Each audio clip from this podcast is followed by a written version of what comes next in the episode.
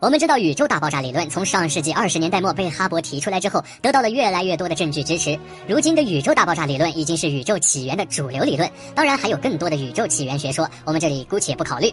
当年哈勃通过天文望远镜发现星系的距离随着时间的推移变得越来越远时，试着从反方向进行了思考，那就是在过去更遥远的时间里，宇宙天体之间的距离会不会是更小的呢？直到缩到一个小点。而随后一系列观测结果证实了哈勃的猜想，就连爱因斯坦也后悔自己曾在引力场方程中。引入宇宙常数项，老艾可是因为这个把肠子都悔青了。当时是为了以符合自己的宇宙静态论，才加入了一个静态的宇宙常数项。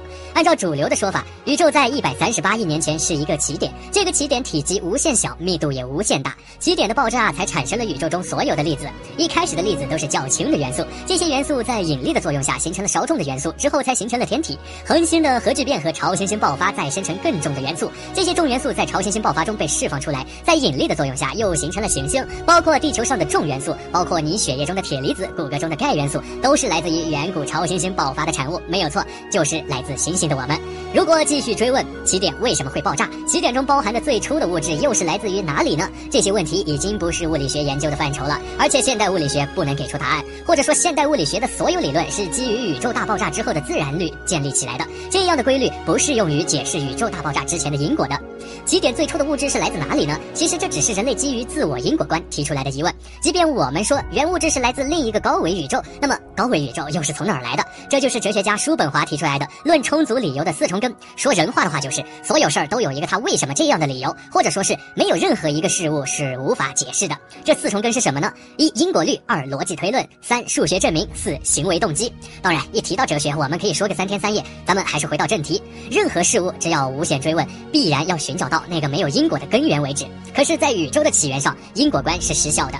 不过，我们可以把这种因果观提前一步。我们知道，现代物理学仍然存在许多乌云，比如暗物质和暗能量、万有理论的缺失等等。这里还有一个乌云，可以从它的层面上来解释为什么起点会爆炸，那就是正反物质不对称。科学家预测，宇宙爆炸之初，正反物质的数量是一样多的，随即它们便相互湮灭。按照理论，宇宙爆炸之初的正反物质一样多，那么它们就会完全湮灭，宇宙就不会再出现正物质了。但是现在咱们宇宙里边有那么多正物质构成的天体，这也就证明了一部分反物质消失了，这就是正反。物质不对称，为什么会出现这个情况呢？那么这个问题依然是无解的。科学家们推测，起点之所以会爆炸，可能是由于起点之前的无中包括着等量的正反物质。一种未知的机制触发了正反物质的对称性瞬间破缺，这种破缺才导致了物质被释放出来。但是这种解答只是将宇宙爆炸的原因向前推了一步，人们仍然可以追问是什么导致了正反物质的破缺呢？或许是因为人类的先天综合判断中的因果观并不靠谱，或许宇宙起源本身并不拘束于人类的因果观。泡泡宇宙模型可以一定程度解决宇宙爆炸之谜。除了主流的宇宙起源学说大爆炸理论，还有著名的泡泡宇宙假说，提出者就是美籍俄裔的科学家安德烈林德。他认为我们宇宙的起源源于其他类似泡泡的宇宙的撞击，不同宇宙的边缘撞击会产生新的宇宙，在撞击的临界边缘就是我们所说的起点大爆炸。虽然该理论有一定的证据支持，但仍未被主流科学界所接受。